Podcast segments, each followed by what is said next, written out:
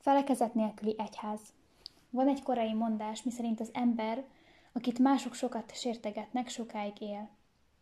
Ha a kapott sértések számával arányban áll életem hossza, még száz évig élhetek.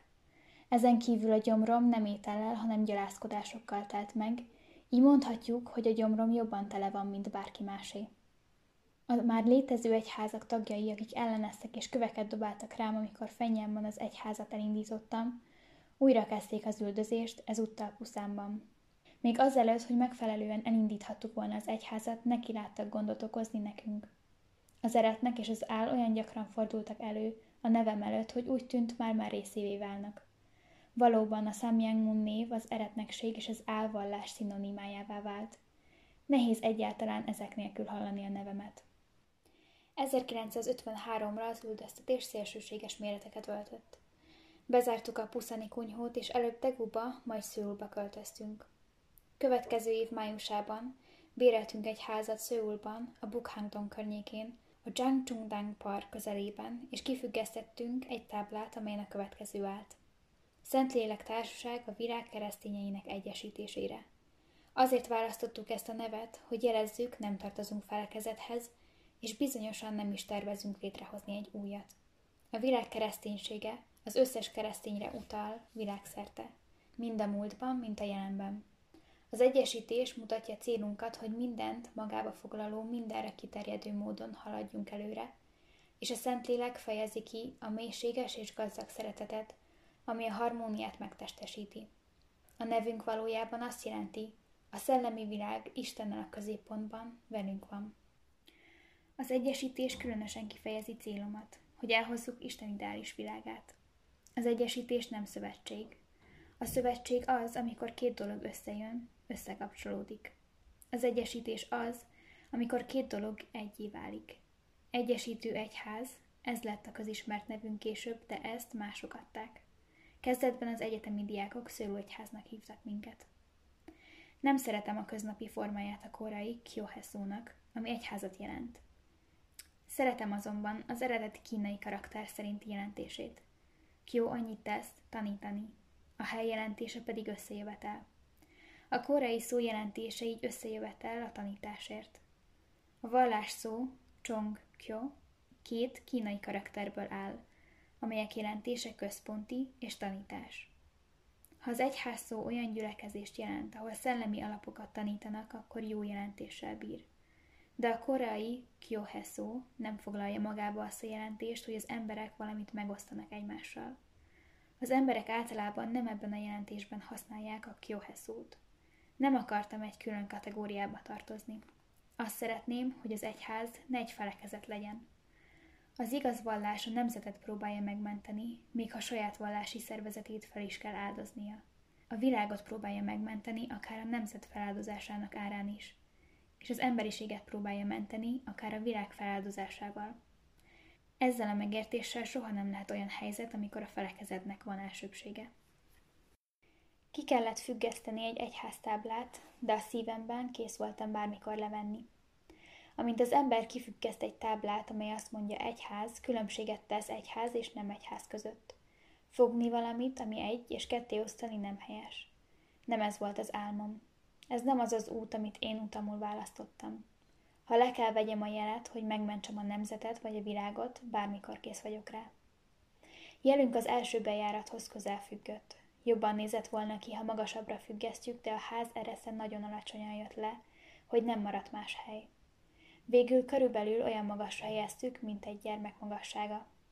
Aztán a környékbeli gyerekek leverték a jelet, játszottak vele és ketté törték. Történelmi jelentősége miatt azonban nem dobhattuk ki. Összeillesztettük a két részt dróttal, és biztonságosabban kiszögeztük a ház elejére. Talán mert a jelönkkel ilyen tisztességtelenül bántak, egyházunk is leírhatatlan megaláztatásokon ment keresztül. Az eresz olyan alacsony volt, hogy az embereknek le kellett hajtani a fejét, hogy a bejáraton túljusson. A szoba mintegy 8 négyzetméteres lehetett, és olyan szűk, hogy amikor hatan imádkoztunk, a homlokunk összeütődött. A környékbeliek nevettek a jelünkön. Tréfát üztek belőlünk, és azt kérdezgették, miféle világegyesítésről álmodunk abban az apró házban, amibe szinte be kell mászni. Nem próbálták megérteni, miért választottunk ilyen nevet. Egyszerűen csak őrültnek tekintettek. Minket azonban nem zavartak. Puszánban koldultunk, hogy fenntarthassuk magunkat, most viszont volt egy szobánk, ahol Isten tiszteletet tarthattunk. Nem volt mitől félnünk. Öltöny gyanánt egy amerikai terepruhát vettem, amit feketére festettem. Fekete gumicipőt hordtam hozzá. Még ha mások próbáltak is úcsárolni bennünket, a szívünkben mindenkinél méltóság teljesebbek voltunk. Az emberek, akik jöttek, egymást Sikunak, családtagoknak hívták. A szeretet mámorában éltünk. Bárki, aki jött, láthatta, mit csinálok, hallhatta, amit mondok. A szeretet láthatatlan köteléke kapcsolt bennünket össze, aminek révén tudtunk Istennel beszélni. Volt, hogy valaki, amint otthon készítette a rist, egyszer csak elszaladt az egyházhoz.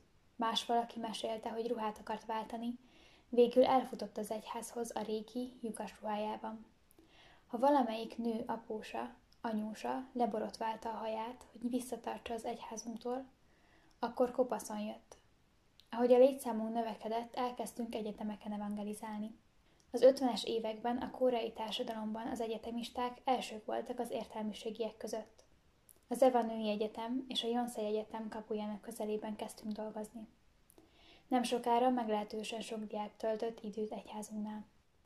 Yang Yun Yong professzor, aki az Eva Egyetemen zenét tanított, és Han Chung Hua professzor, aki a diák otthon vezetője volt, szintén eljöttek az egyházunkba. Sok diák is megjelent, és nem csak egyesével, kettesével. Tucatjával jöttek, számuk rohamosan nőtt. Ez meglepte a már létező egyházakat, és minket is. Az egyetemen kezdett evangelizálásunkat követő két hónapon belül gyülekezetünk létszáma robbanásszerűen megnőtt, elsősorban az EVA és Jonszai Egyetemek diákjai miatt. A növekedés aránya hihetetlen volt. Olyan volt, mintha tavaszi szél fújt volna át, és változtatta volna meg a diákok szívét egy pillanat alatt. Az EVA diákjainak tucatjai pakolták össze a csomagjukat, és költöztek ki a diák otthonból. Ez egyetlen nap történt. Ha valaki meg akarta volna állítani őket, azt mondták volna. Miért? Miért akarsz megállítani? Ha meg akarsz állítani, meg kell ölnöd. Ölj meg! Kijöttek, és ha kellett, átmásztak az épületek körüli falakon is. Próbáltam megállítani őket, de hasztalan. Nem akartak a tiszta iskolájukban maradni. A mi kis büdös lábszagú egyházunkban akartak lenni. Senki sem tehetett semmit ellene. Végül a dékán, Kim Hwaran, Helen Kim, elküldte Kim Jong-un professzort a vallási társadalmi jólét tanszékről. Kim professzor Kanadában tanult teológiát, és olyan teológus volt, akivel kapcsolatban az Eva nagy jövőbeli reményeket táplált. Kim dékán a teológiai tudása miatt választotta Kim professzort, és feltételezte, hogy ő majd határozott kritikát tud megfogalmazni a teológiánkról, és így megállíthatják a diákok kiáramlását. Azonban egy héttel találkozásunkat követően ez a különleges küldött Kim professzor csatlakozott egyházunkhoz, és egyik legelkesebb tagja lett.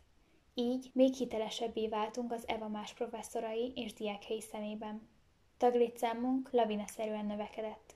A helyzet olyannyira elfajult, hogy a már létező egyházak felújították vágyaikat, miszerint ellapjuk a tagjaikat. Ez tisztességtelen volt velem szemben. Soha senkinek nem mondtam, hogy hallgassa a prédikációmat, vagy hogy jöjjön az egyházunkba.